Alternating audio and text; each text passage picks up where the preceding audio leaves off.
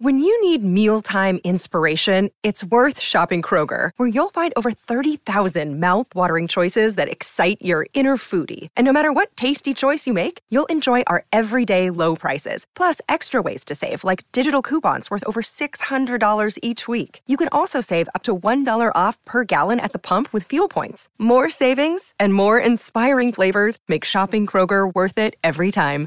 Kroger, fresh for everyone. Fuel restrictions apply. Another day is here, and you're ready for it. What to wear? Check. Breakfast, lunch, and dinner? Check. Planning for what's next and how to save for it? That's where Bank of America can help. For your financial to-dos, Bank of America has experts ready to help get you closer to your goals. Get started at one of our local financial centers or 24-7 in our mobile banking app. Find a location near you at bankofamerica.com slash talk to us. What would you like the power to do? Mobile banking requires downloading the app and is only available for select devices. Message and data rates may apply. Bank of America and a member FDIC. Mary redeemed a $50,000 cash prize playing Chumba Casino this year. I was only playing for fun, so winning this was a dream come true. Chumba Casino is America's number one social casino experience. It's serious fun. With over 80 casino style games to choose from, you too could win life changing amounts of cash. Be like Mary. Log on to chumbacasino.com and give them a whirl. That's chumbacasino.com. No purchase necessary, void or prohibited by law. 18 plus. Terms and conditions apply. See website for details. The voice in the preceding commercial was not the actual voice of a winner. It's never been easier to communicate with people, but it's never been harder to know which platform you're supposed to communicate on. Here's a simpler solution. With call, meet, and message all in one app, RingCentral makes communication easy. With all that connectivity in the palm of your hand, you can work from anywhere with anyone at any time and never miss a beat. Because when it comes to communication, simple is better. Learn more at ringcentral.com. RingCentral, simpler communications.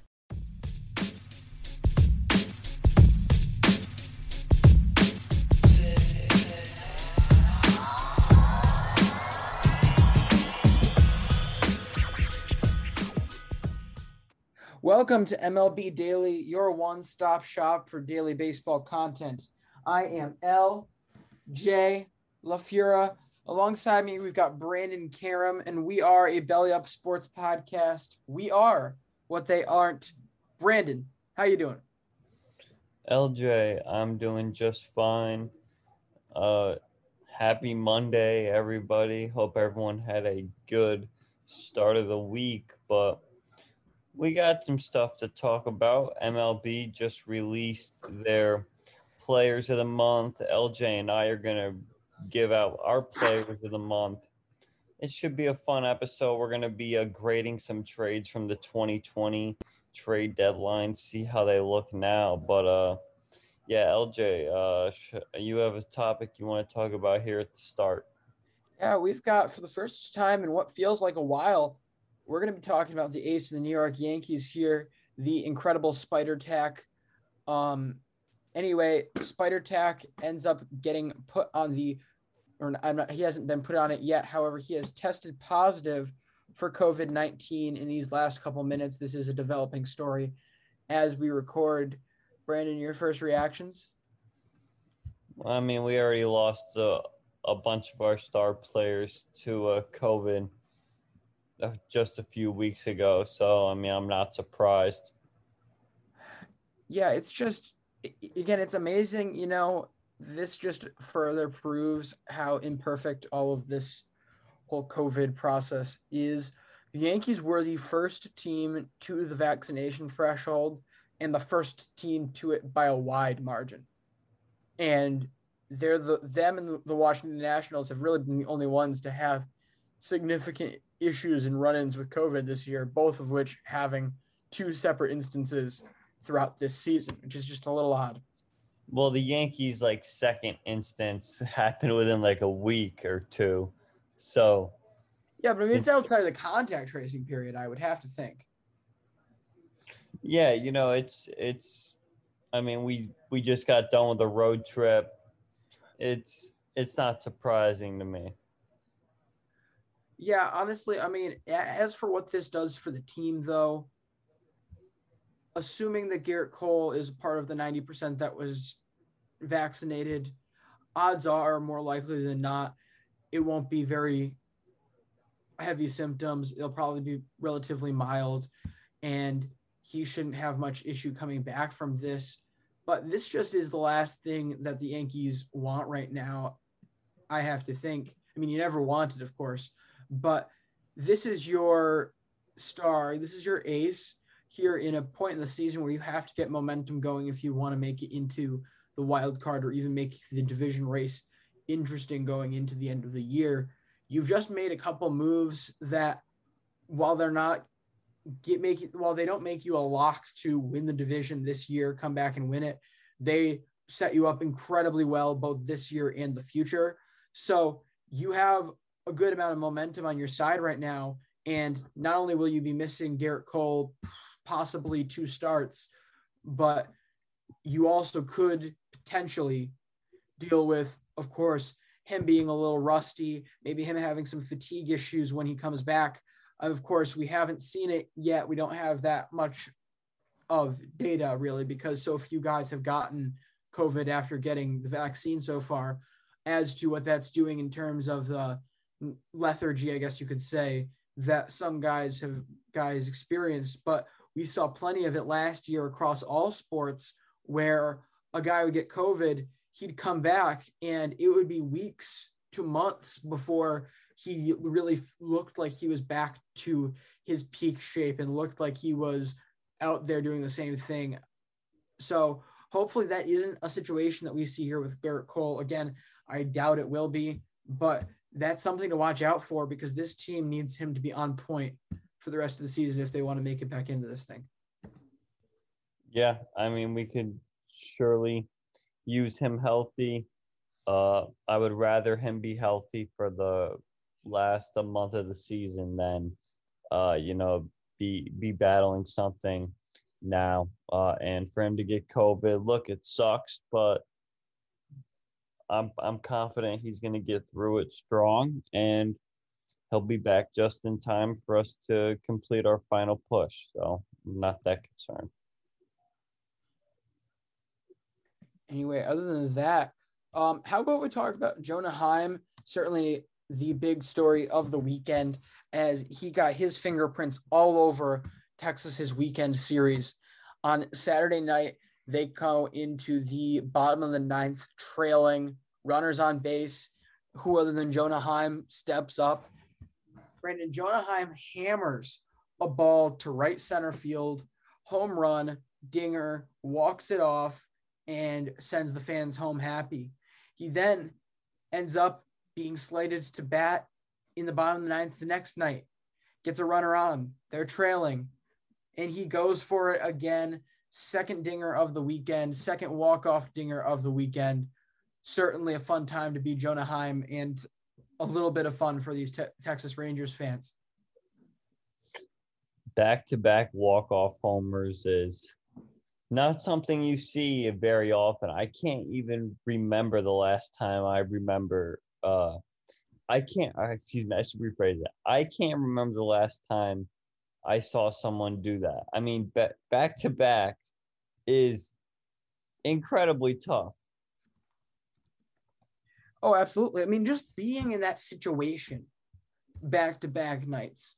First off, I mean, in baseball, I'm just throwing this number out there. I can't remember what it is, but I have to, if I'm correct, the most of the bad teams are floating somewhere around 400, which means there's a there's relatively close to a 50-50 chance you will be down going into the late innings. And there's less likely a chance that you're going to be down enough that you could come back with one swing of the bat in the late innings. You then add in the fact that there are nine players in the roster. And so the odds of you getting up in that position is slim to none. And, or not, not none, but like, you know, it's less likely than a lot of other things out there. Then you go into the fact that you actually have to execute. You have to actually put the ball in play. You have to get it all the way out there. It's got to get over the wall.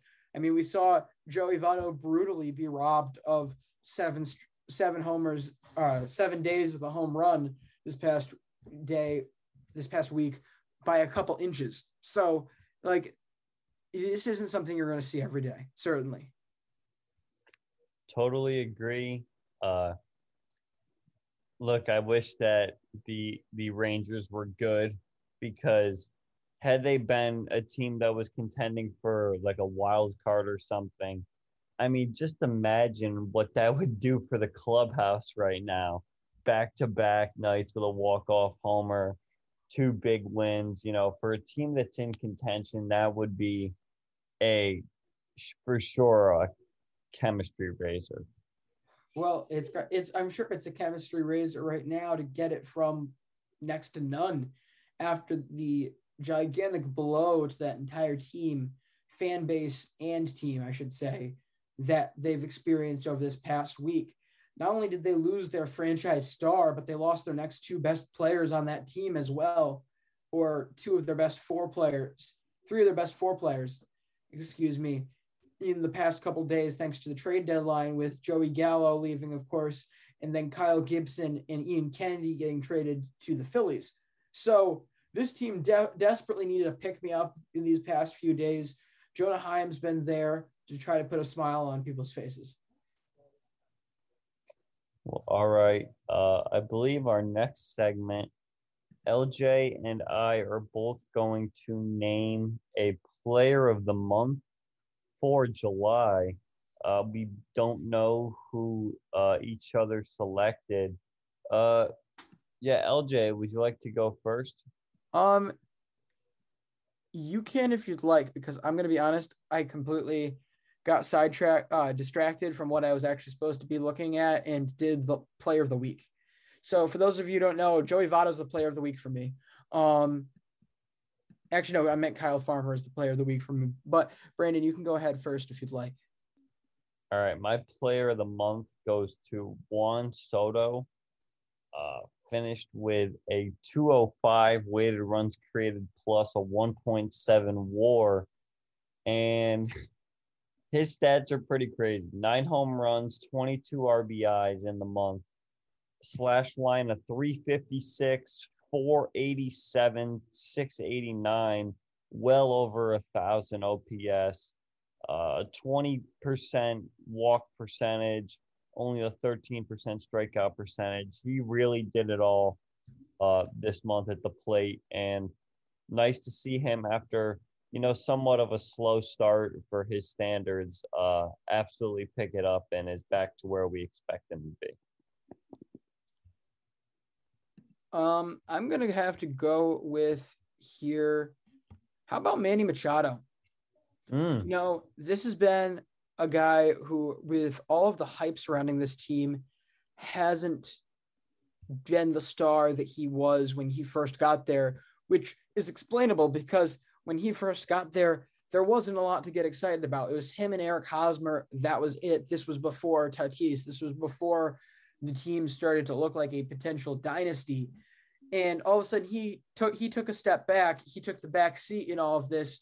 And you haven't heard a lot about his production. He of course misses the all-star game this year but in 24 games in this past month he's got a 1.7 war slashed 365 440 753 um, that all comes out to a woba of 0.481 for the month only struck out 14% of the time while also adding eight home runs for the whole time. I know it sounds like I'm just spouting out statistics here, but all of those just point to again solid, solid, solid. Anytime you can have a on base percentage in the mid 400s for a month, you're doing something really right.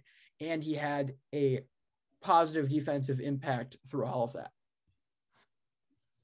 Yeah, you know, I I certainly love to watch him play. You know, a lot of people aren't fans of him because of his style of play. And look, oh, he's a dirtbag. Don't get me wrong. He's no, yeah, like he does play play a dirty, but in fact, this guy he's still only 29. His first 10 years in the league. I mean, this is a potential hundred WAR player here for his career. Eh, not a you know there's only a handful of players that are at 100 war. I mean, Albert Pujols, I believe, is at like 99. Manny Machado is already at like 48 career war, and he's only in his age 29 year. You know, we talk about Trout and everything. what about the pace that this guy's on? Again, this is a guy, you know, actually, the more I think about it, that is surprising because you think about it, you can say, okay, well, he spent the majority of his time on the Baltimore Orioles. The Baltimore Orioles are absolutely nothing. They've been terrible for most of that time, with the exception of when he was in his the very infancy of his career. Certainly, all of his best years were wasted on some pretty bad teams. But then you stop to think about it. So was Mike Trout, and he was able to get the clout. I mean, granted, Mike Trout's still a better baseball player. He deserves to be got, getting that notoriety, but no one no one's talking about these projected numbers for him, even though he's been on a comparably bad team compared with Trout, except Manny was on the East Coast for most of that time. So there's none of that West Coast competition of not being able to get necessarily tap the East Coast market that well unless you're like the Dodgers.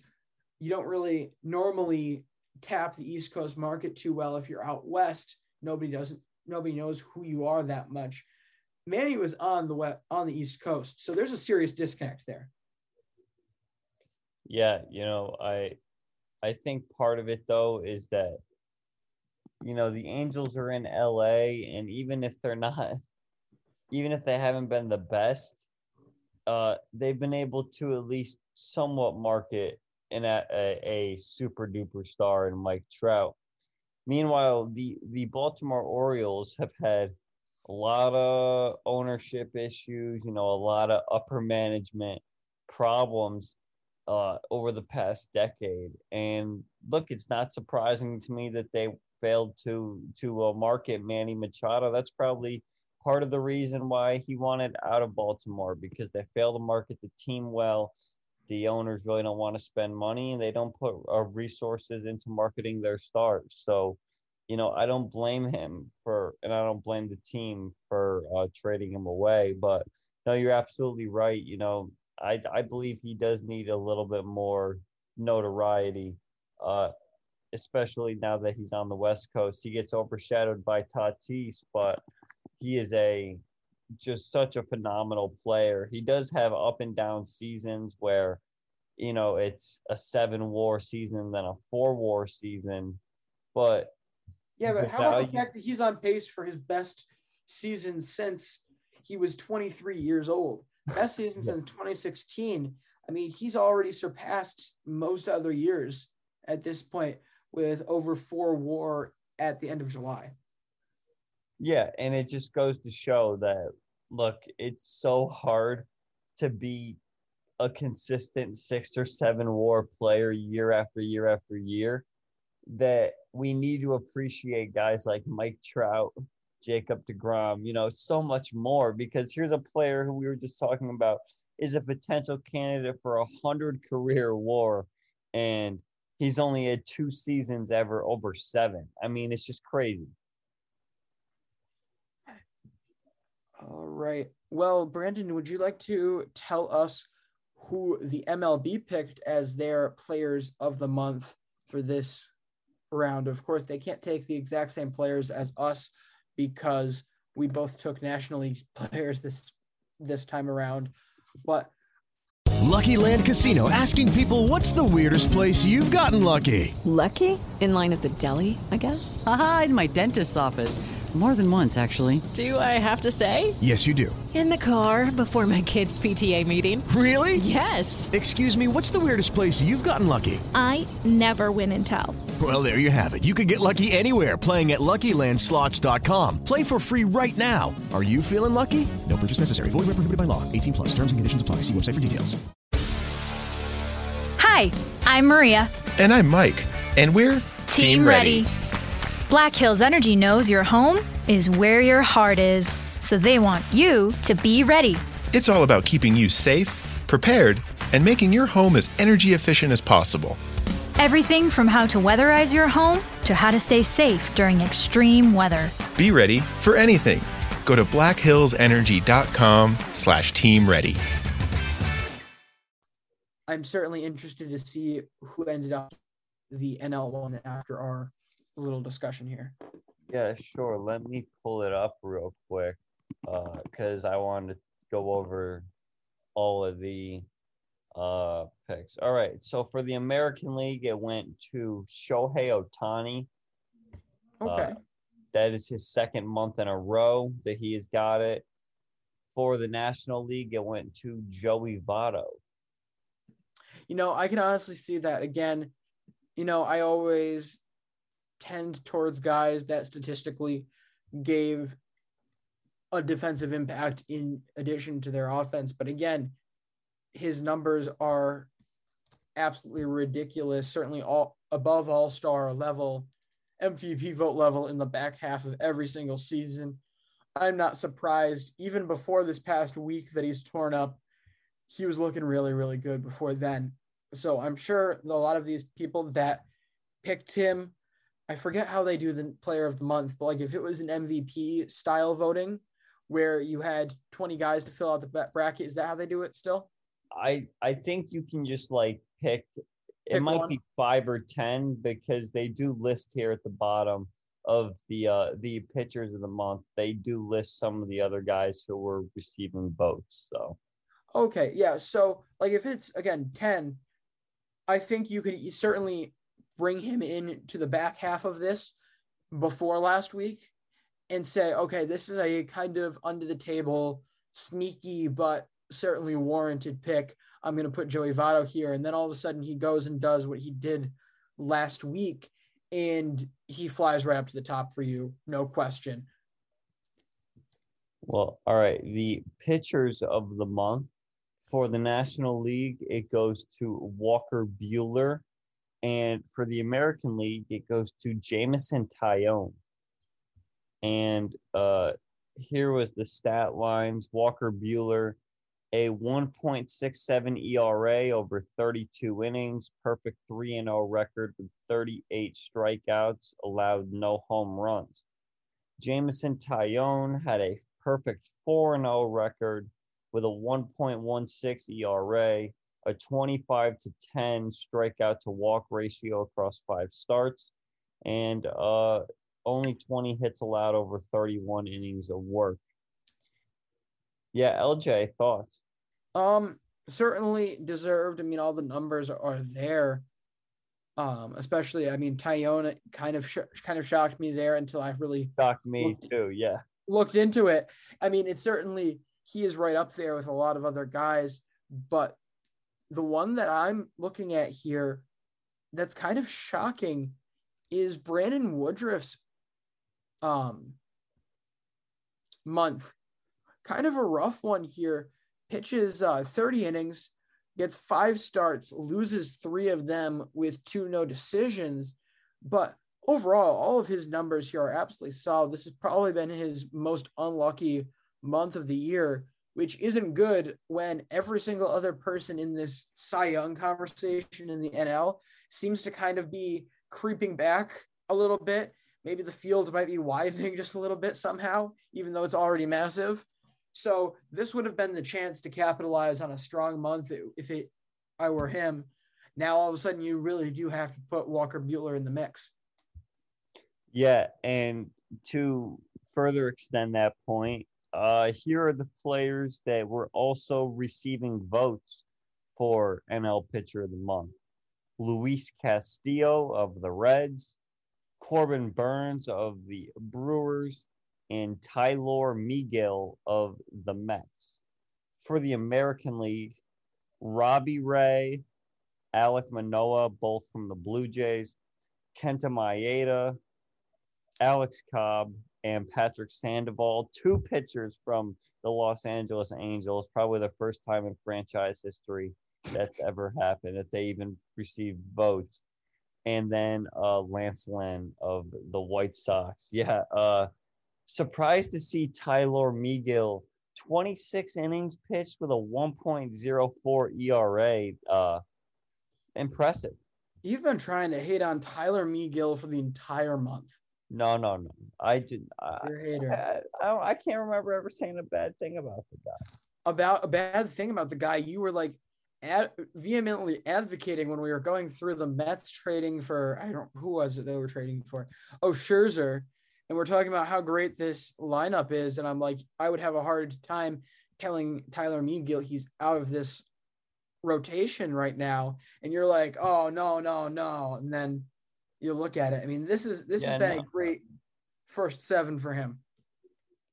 Yeah, now now that I do look at it, uh, probably it, it is hard to tell him uh, that you cannot, uh, you know, Again, and again, again, I say, could you imagine if your if your rotation in two years from now was Jacob Degrom, Marcus Stroman, Tylor Megill, Taijuan Walker, Carlos Carrasco, and Kumar Rocker. Steve Cohen do better. All right, the rookie of the month for the American League goes to Eric Haase, the catcher on the hmm. Detroit Tigers. And for the National League goes to why have they not put it up here yet? Uh, uh, TBA on the the National League is the MLB website is not updated it for the National TBD. League yet TBD won it. but I can give you the two relievers of the month, the or as it's now called the DHL delivery man of the month, I believe. Why doesn't it show it? Like why Wait a minute, is it is it still the Rolaids reliever of the year? Because that's one of my favorite things to come across on Baseball Reference. I, you know, it might. I it, it, I don't know why it's not letting me see the re, relievers of the month or the the other or rookie of the month. Hold on. Oh no. They ended it nine years ago. 2012 was the last Rolaids Relief Man Award. Yikes. It's the end of an era. Um. Oh, right here, Jonathan India for the National League gets Good it for him. for the rookies. Again, the hunt the hunt for Reds October is as strong as ever, even if the challenge may be futile. They're here to try to rise to it. And for the relievers of the month, it goes to. They didn't post it again. Okay, so whatever, we got it. We we got the extent of it. Uh, unless I'm gonna I'm gonna give it one more search. I don't know why they don't make it just very easily accessible on their website. Oh, okay. R- Raisel Iglesias for the Los Angeles Angels. Wow, they had a good pitching month. Two guys also receiving votes for NL for excuse me for AL pitcher of the month, and they get the reliever of the month for the American League. And then for the National League, it is Jake McGee of Yeah, he had again. Yeah, he had a good month. A good month at a time that this team desperately needed it. They continue to pound the competition, do everything they need to. That's going to be such a fun race going into September.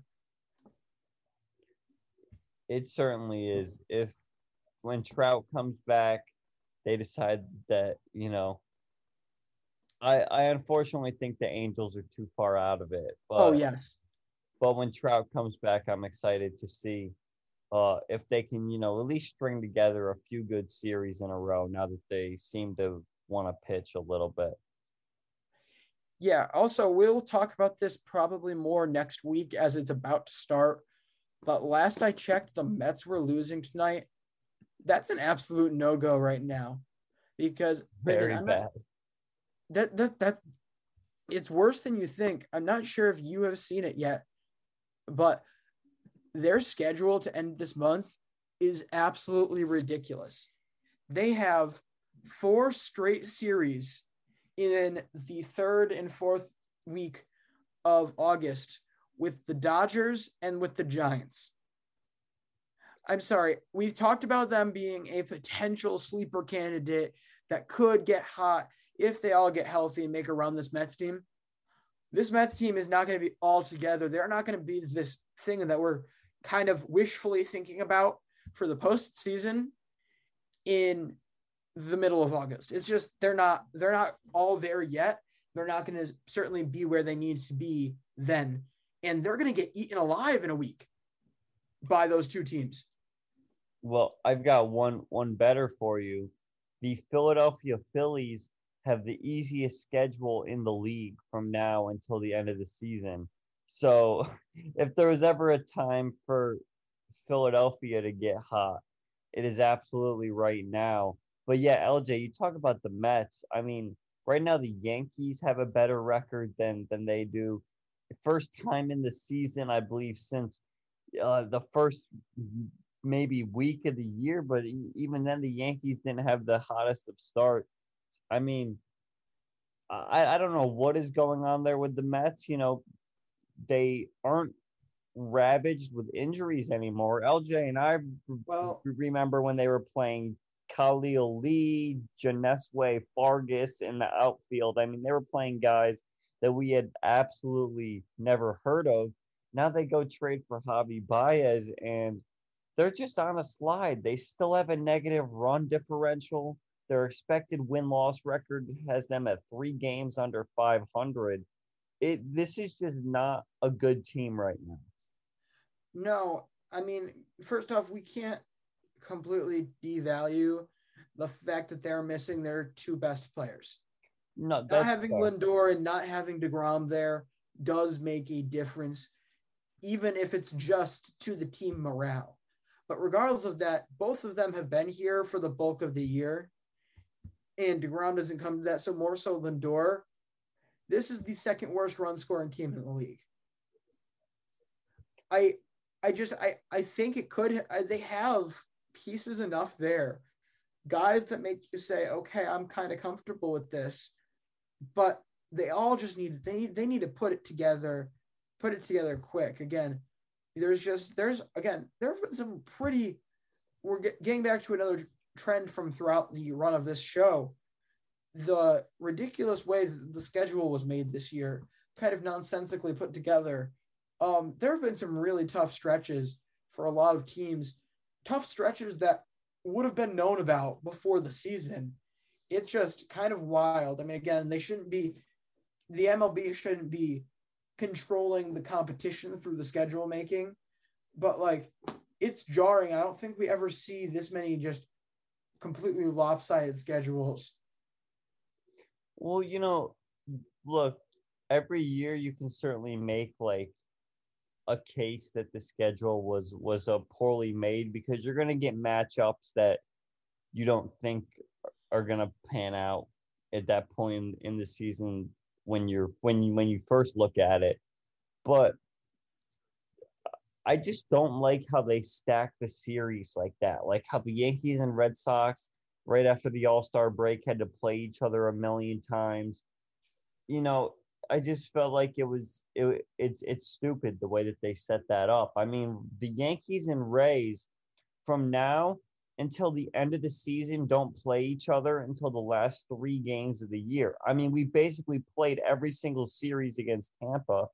Meanwhile, I think the Yankees and Red Sox have 3 or 4 more series to play. It gets crazy. Well, what the what was the point of holding off a Red Sox Yankees series until June. they didn't play until June. And yeah, not, we went to the first series, right? That yeah, we, first, yeah, we went to the first series. Yep. There, you can't tell me that it's travel because of teams that aren't in the same city. It's probably one of the closer travels in the league between Boston and New York. It's not that bad, especially if you're flying. So it just it makes no sense. And I think it really speaks further to the point the idea of the series being stacked.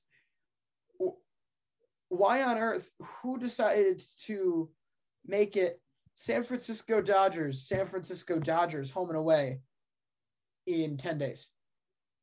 Like, it's just, you know, I mean, granted, you should definitely get those games out of the way if it's the West Coast stretch, but you can't tell me that that was the most that was the only convenient time for all of these series to be played. There's a better way of going about it. I'm also going to bring up the way that the NL West was managed to start the year. You have back to back weekends where the Dodgers have to play the Padres. Great for us. However, there's no reason for them to be so close together at the beginning of the year. There, those types of series, the big series, there's such a better payoff when there's a lot of time in between. It's gets to be a different look that you're seeing from those teams each time you see them. It makes things more exciting. That's why there wasn't that same, you know, feeling towards that second Red Sox Red Sox Yankees series. Like I, I certainly would say that the hype was greater coming out of the All Star break into that series than it was for the one at Fenway. It's just, you know, I, I think you lose something when you have them play so so much so close together, and then the Giants getting screwed over with this um, back-to-back Padres, back-to-back Dodgers thing they had to do in May is the same thing. Yeah, and it's like, look, I'm fine with the teams, you know, not playing for three, four weeks, but not like the Yankees and Red Sox not playing until June. Because at that point, you know, we were what close to 70 games into the season. And it's like, okay, you know, these teams, we already know the identity of both teams, and they haven't even faced off, and they're two of the biggest rivals in sports. It just it just doesn't make sense. But you know, one thing I'm hoping that comes out of the CBA, and I highly, highly doubt that it will, is that they shorten the schedule to like 145 games or something. Mary redeemed a $50,000 cash prize playing Chumba Casino this year. I was only playing for fun, so winning this was a dream come true. Chumba Casino is America's number one social casino experience. It's serious fun. With over 80 casino style games to choose from, you too could win life changing amounts of cash. Be like Mary. Log on to ChumbaCasino.com and give them a whirl. That's ChumbaCasino.com. No purchase necessary. Void where prohibited by law. 18 plus. Terms and conditions apply. See website for details. The voice in the preceding commercial was not the actual voice of a winner play it still in 180 days. You can take an extra two days off a month. It, it would just be better overall. Um, I think the whole product of play. Once we get into September, you know, it just seems like, I mean, the the the regular season goes until October 3rd this year. I mean, that's crazy. I know there's not an expanded playoff this year, but April 1st to October 3rd just seems way too long for the regular season. And you get some teams like the Mets, who earlier in the year, remember, had a lot of cancellations and they got absolutely pounded the second half of the season where they barely have any off days from now till the end of the year. Yeah, I think I, I, I agree with you with that. I just I don't think it's realistic because none of the owners want to give up that money. No, yes. Even if it's even if it's the best thing for the team, you're not going to get them to give up that gate currently. My question is I, when does the deal with ESPN uh, they just signed a new one in May. 7-year extension. Okay. You see that's the one that's a critical thing for them to do is I think what honestly the solution is expanding the what do you call it? What's that thing? Oh, uh, expanding the national television contracts. Try to get NBC more involved. Try to get Fox more involved. Get more games on t- on national TV broadcast. Maybe even try, try to get something somewhere just about every day during the summer, and that might offset your cost a little bit. I certainly think a lot of these, or a couple of those broadcast stations, would be willing to take on more of a role for more pay, but part of that comes with the fact that ESPN has had such a controlling stake in what goes on with them having Sundays and Mondays and sometimes Wednesdays throughout the year. That's really the only way to recoup that money. Yeah, well, not only that, but ESPN has like all the regular season national games except for the weekends on Fox. But then for the playoffs, they only have the wild card game. I mean, they don't have any sort of DS or anything. That's all TBS and Fox, which, you know, look, I'm not complaining that we don't have ESPN World Series coverage. I think Fox is perfect for it. But, you know, I would, you know, you're right. I want to see NBC cover baseball. I would like to see also, I mean, I was watching uh the the Olympic baseball today and Tanaka pitched against Team USA.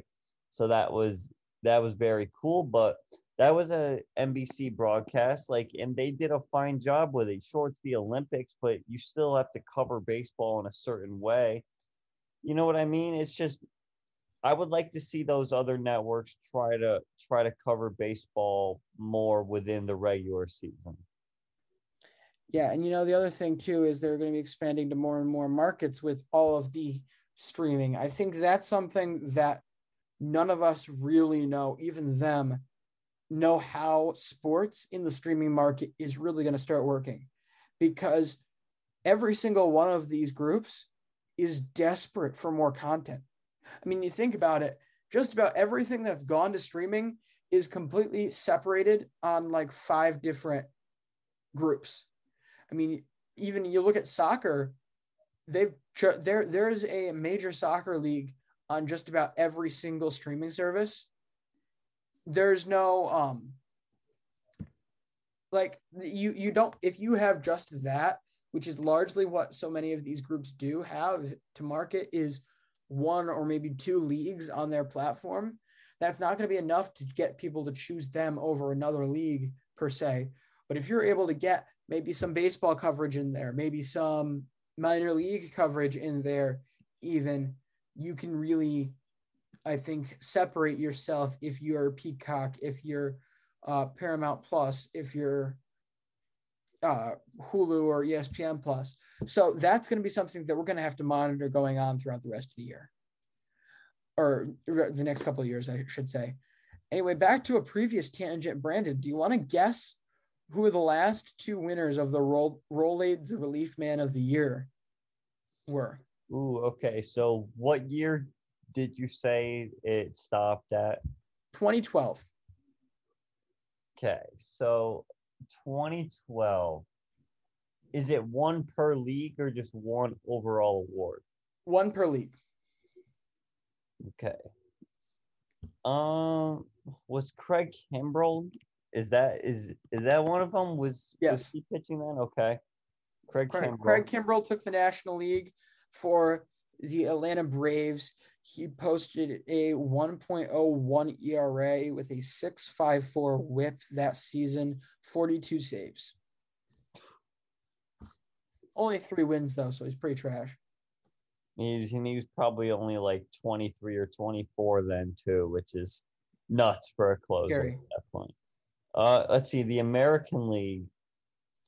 Um, trying to think who was good. I don't think Mariano would have got it that year.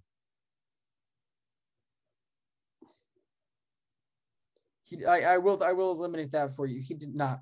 However, he did win it one, two, three, four, five times. Shocker. Uh, geez, who's who, who are the shutdown closers in the American League? Then I feel like there's just so many obvious guys that I'm missing. Like I, the only guys I can think of right now are like all National League. I'm thinking Heath Bell, Brad Lidge, uh, geez, Fernando Rodney. they, they both, they both won. Heath Bell and Brad Lidge both won in 2008, nine, and 10. What Um, about Fernando Rodney? It is not Fernando Rodney. I really don't think you're going to get this. I'll give you one hint. Um, AL East. AL East. Not a Red Sox, not a Yankee. Ooh, all right. Prob Oh, you know what? I think I know who it is. Jim Johnson. Yep. Yep. Okay. Baltimore Orioles. Yep. I I Baltimore to Orioles closer Jim Johnson posted 51 saves that season with a 249 ERA and a 1.019 whip. We got to get me on some like sports trivia stuff. That one I had to I had to think hard for.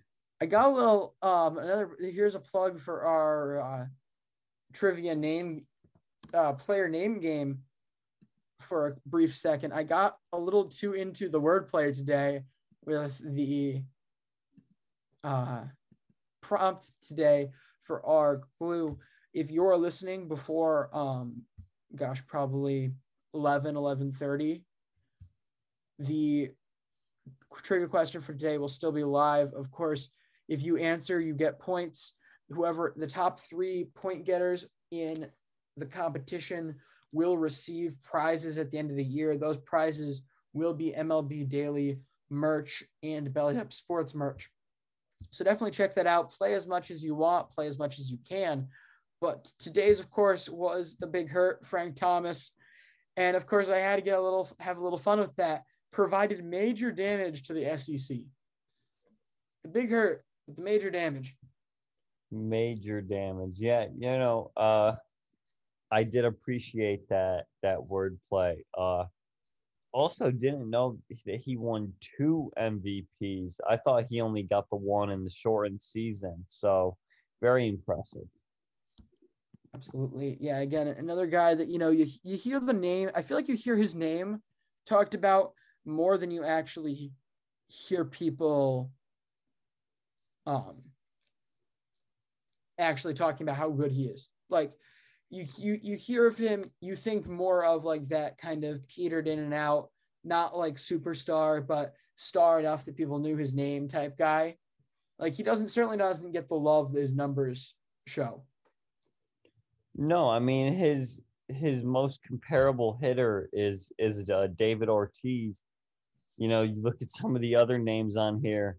His sixth most similar hitter is Mickey Mantle. I mean, he this guy was the prototypical DH first baseman, big power hitter, and he was an amazing hitter. Just just like seeing his stats, I would have loved to see him in in the 90s because he was putting up like a 170 OPS plus every single season and that is that's pretty crazy. All right. Well, we have run about a little over 40 minutes now. So why don't we go ahead and finally get into our main event of the night, grading the 2020 deadline.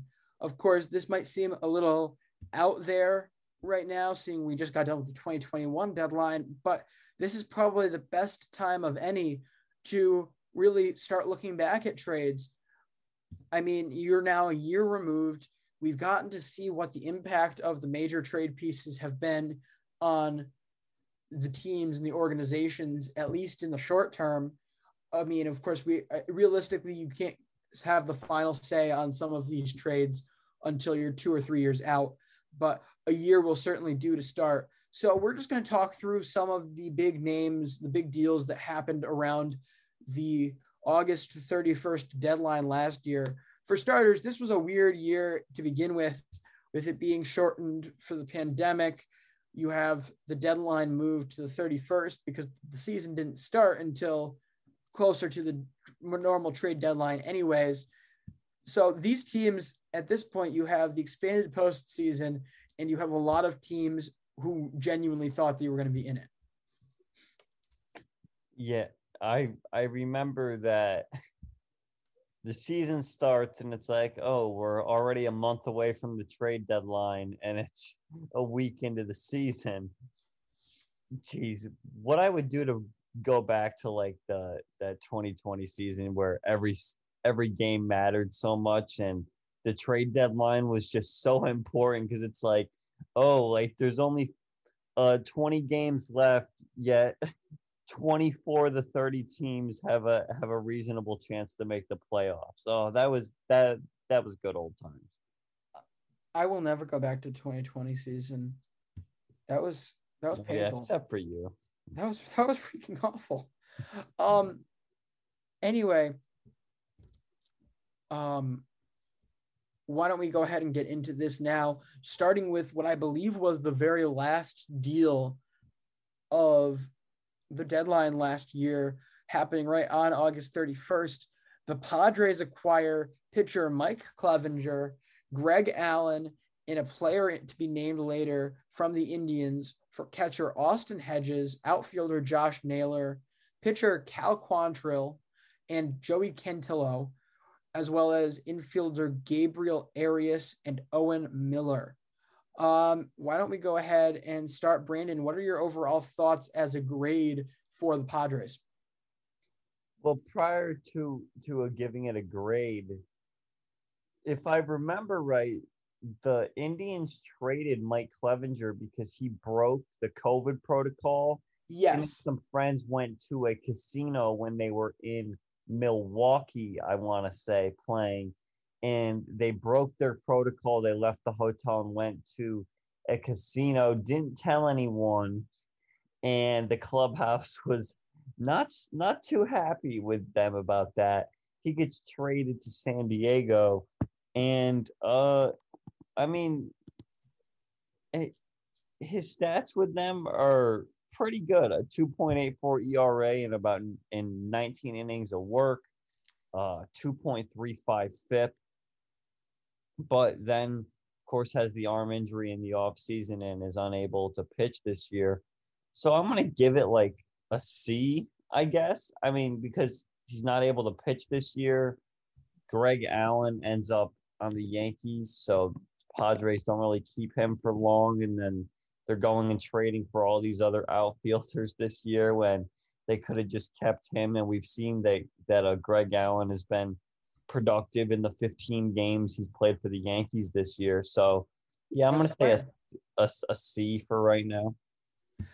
I'm going to go ahead. I think that's very fair. I was actually between a B minus and a C plus on this if I'm the Padres, just because this is a guy who can do a lot for you down the stretch. Like this is easily one of the more high potential picks. Of course, it yeah, it was him and it was Zach Plesac that broke protocol. Mm. Obviously, this was a very clear, clearly because of him breaking protocol that they ended up deciding to trade him because you also had Zach Plesac get sent to the alternate site before right before Clevinger got traded. Well, and so, he had three years of service time left too. So it's like, why would they be trading him in the first place? But yeah, this is a guy again who will go into it having two next year having two more years of service time for the Padres, who already have a solid, solid rotation that he's only going to make stronger. You you don't get these types of deals every day. So overall, I don't I don't think I can rip them for taking him even with the injuries. As for the Indians right now, I would have to say this trade's got to be a, a B or B. I, I, I want to be stingy with the A's because like you have to hit it out of the park for it to be an A. But I would I would I would think it's very fair to see a B because you look at this group. Um, I believe, yeah, uh, Naylor, Naylor and Quantrill. You also have the seven, nine, and eleven prospects in the Padres system in this deal, and then you've got, and then when you think about it, Hedges, Naylor, and Quantrill have all played significant roles on the major league roster as soon as this year. So they got real major league players from this, and they were able to cut out all of the BS from their um, from their locker room, all of the drama of having Clevinger's Clevinger do what he did, having guys not happy with him over it. At that time, that was a very sensitive subject. So to be able to get both of those guys out of the equation for the time being was a big part of being able to be successful for them. I think it's pretty clearly a B. Yeah, I'm gonna agree with that grade. Uh, especially because a guy like jo- Josh Naylor, prior to that very very nasty knee injury he he suffered that took him out for the rest of the year just a few weeks ago. He he was a solid hitter for the Indians. He certainly wasn't above average, but in a for a team that you know has a a a payroll as bad as them he was certainly a serviceable player. And you're right, these guys made an immediate impact on the Indians, guys like Cal Quantrill, Austin Hedges, and I mean, they're still young guys. Cal Quantrill's only 24. Josh Naylor's only 24.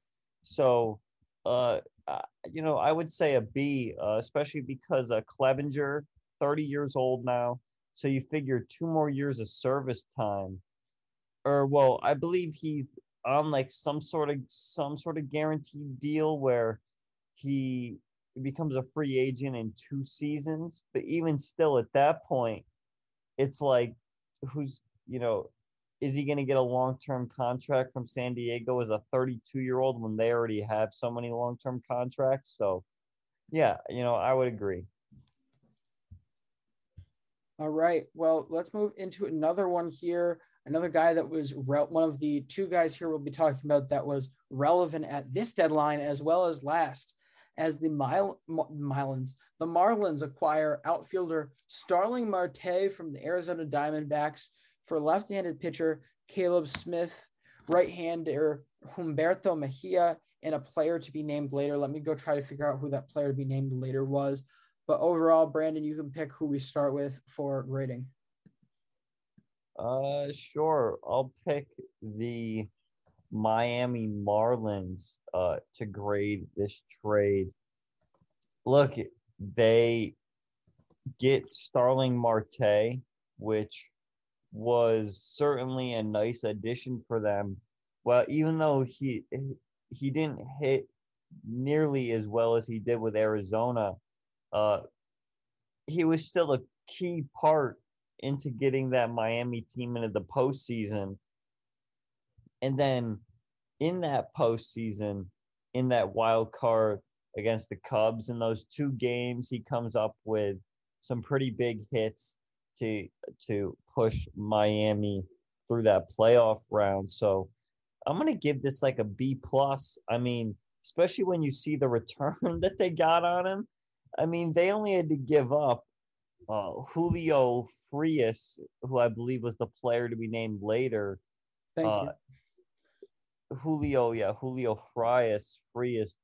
And they got back Jesus Luzardo for this guy. So I, you know, this is one of the ones where I'm close to giving an, an A, but LJ, I don't know if you are, but I'm very close. B I'm going to give him an A. I think I think A or A minus is fair because this sets you up. This was the type of deal. The way they played it so perfectly was a short-term success and a long-term success for the team. Again, I have to give the Miami Marlins props for how they handled this guy because not only did you get him on the cheap with guys that haven't really hurt you, none of those prospects are screaming names. Uh, Caleb Smith this year through 85 innings for the big league club in Arizona has a 504 ERA with 99 strikeouts. So he hasn't exactly been lighting the world on fi- fire, and he has three years of service left. So they didn't have to give up too much to get this guy. They get him there. He helps them get into the postseason and win some games there. And then all of a sudden they come in this year. He's playing just as good, if not better than before. And they managed to flip him for a really, really good young pitcher that's going to be able to be a piece of that rotation if he comes through for many years to come. Of course, having five years of control left on him at age 23. I, I, I don't know what there isn't to love about this trade, especially seeing they played it completely smart too with the idea of the contract they offered him, offering him I think it was three years, 30 million. There was no way Starling Marte should have accepted that, but you can't doubt blame them for trying to give him that sweetheart deal.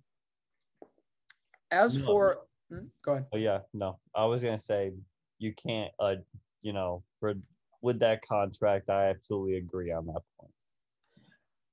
I I struggle to see anyone in this deal that's going to be a significant trib contributor for the Arizona Diamondbacks. Like, if I'm correct, are any of them in? No, they're not even in their top 10 prospects out of that deal. Caleb Smith has been incredibly disappointing, and he's 30 years old already. I have to give this a D for the Diamondbacks. The only thing I can think of is they already knew what was coming, and you had to get him get rid of him for something because he had value. But I have to think there had to be someone else that was going to give you more value than you got out of this deal if you're Arizona. Yeah, absolutely. Especially when you see what what they were able to get for Starling Marte at, at this trade deadline. Sure, he's having a very good 2021 season, but his 2020 numbers are still not that bad. I mean, he was still over 100 OPS plus, and even more so, you would think that the return for him would be a little bit less now, especially because he is on a rental deal here and is a year older. He's 32 years old. So, one front office in Arizona uh, completely undersold this guy, and Miami, the other front office, completely took advantage of this deal and uh, got a huge return on their investment. So, that's a success. All right. Well, we only have time for about one more player before or trade before we get going here for the day. This one's going to be another one from deadline day. Of course, there's a lot more interesting trades that happened before then. I mean, you have, I mean, for Pete's sake, even the Red Sox alone made a couple of huge moves with guys like Brandon Workman, where they absolutely fleeced the Phillies. I should I should mention. I, I really was hoping to get to that, but we're certainly not going to have time. But I think this might have been one of the best moves of the day, and that is the Cubs acquiring left-handed reliever, some some rando scrub by the name of Andrew Chafin from the diamond from the Diamondbacks for either a player to be named named later or cash. And this player to be named later, I did track this one down, goes by the name of Ronny Simon. Brandon, are you familiar with Ron, Ron or Simon? Are you pr- familiar with Ronny Simon? I'm not, but what Ron, I... that's okay because Brandon Ronny Simon was an international signing back in 2017. He is now 21 years old and going into this season had not even come state to the states to play baseball. He had been stuck in the Dominican League through that point. At 21 years old, he's making his like rookie league debut. Yikes. Uh so you can start wherever you wish. No, the Cubs trade for Andrew Chafin for Ronny Simon. They then sign him this offseason on a one year deal. And then they're able to trade him for two more prospects. So it's absolutely a win. Not to mention the incredible value that he brought to them out of the bullpen so far this season as a lefty a 2.06 ERA in 39 innings with the Cubs. I mean, he was really, really good for them this year. Looking at his game logs, he's only allowed runs in like four or five appearances, and he's had, uh, I think, where's it show here? One second. Four or five appearances, he's allowed runs, and he's pitched in 46 games this year. So just goes to show tremendous value out of the lefty. They're able to get two prospects in return for him at this deadline. And it makes sense. They have no there's no no reason for him to still be on the team, especially on an expiring contract. So good for the Cubs here. Um, before we keep going, we have a breaking story there was a cat on the field during the eighth inning of the, the Orioles Yankees game, and oh, yes. Brandon said there was nothing important to talk about today. This this little dude, he honestly moves. No, he was he was hard to catch. He had good moves. Very. Not, not only was he running. First off, the vast majority of these cats that get into major league stadiums and football fields, they all seem to get tired very very easily and stop in the middle of the field. This dude went the majority of the field length. He's jumping up onto the wall, crawling across the wall. I mean, this is really good. He easily deserved the MVP chance that he got from the Yankee Stadium crowd. Certainly the best player on the field that day. He was he was getting MVP chance. He was getting the "Let's Go Cat" chance. Uh, I think the best part was when the Yankees ground crew, grounds crew had about six or seven guys try to surround the cat Yo, over by the par- left field foul pole, and he just runs through the legs of one of the grounds crew members down the third base line, and then they finally were able to open up a, a door that leads into the little camera well there to get him. This dude just parkoured himself off of the scoreboard. Oh Yeah, yeah, you like that little wall jump? jump Oh, I saw. I just saw the movie you're talking about. Yeah, right through the legs. This dude's got game. This dude's got game. Oh, what a man. Okay, that cat just gained a lot of respect. Anyway, Andrew Chafin. Um, yeah, this is absolutely an A, possibly even an A plus for what they got here. I mean, again, this will be the type of one that we look at next year and are able to actually give a really good grade on once we start to see what return they're getting from the prospects they received from the Oakland Athletics. But so far, what isn't to love about this? You were able to get Andrew Chafin, a guy who is one of the best late relievers in the game right now that's not a closer, for peanuts. Like this prospect isn't going to amount to anything. It was really offering him rather than cash was really more about just getting him off your payroll. I feel if you're Chicago for how long it's taking him to develop. It was pretty clear he couldn't be the one who's um, going to be getting to the league anytime soon. So you have very little risk on that side. He ends up coming in, and not only does he get you those prospects, but he gives your fans at least something to be happy about. That bullpen before they blew it up was incredibly entertaining in Chicago, and it was a huge part of that. What was it? Two week stretch, 20 day stretch where they were leading the NL Central. They were, they were in, in content. for, for like They were a- in con- hmm? for like a two, like I'd say like a 18 day stretch. The Cubs were all the talk of the National League. The NL West got put on the back burner for Yeah, because they, they were beating all of the best teams. Yeah. Oh they yeah, were- they beat the Mets, the Dodgers, and the Padres, Giants. or in the Giants. Yeah, in like a three. Series. No, it was Padres twice. That was what it was. Padres twice. Yep, that's right. Um, yeah. So this team was a contender for like at least a month during this season, and now all of a sudden they've blown up, been blown up because they're clearly nowhere close. This team, truthfully, never should have been close, but you have a lot of good pieces standing up. First off, uh, Ross has done a great job with this team. And part of that is figuring out how to unlock the best parts of this bullpen, get this bullpen managed well.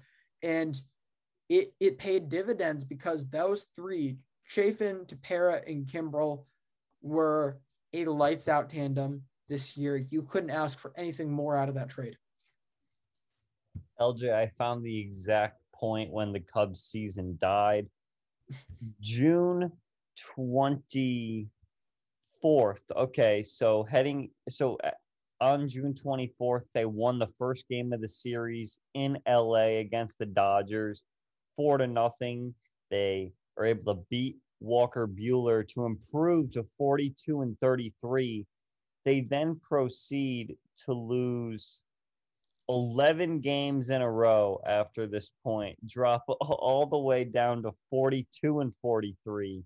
So 42 and 33 to 42 and 43. Drake probably bought into the team. That's really what happened. He's the ultimate bad luck char. Um, but yeah, that's about all I think we have here today. I will certainly leave Brandon to the outro, but stay tuned tomorrow for us to go through the 2019 trade deadline. The trade deadline, which of course we now have two years worth of data on the major leaguers and about a full year's worth of data on the prospects given up if they haven't come up. So we certainly will have a much better feel for what we're talking about then.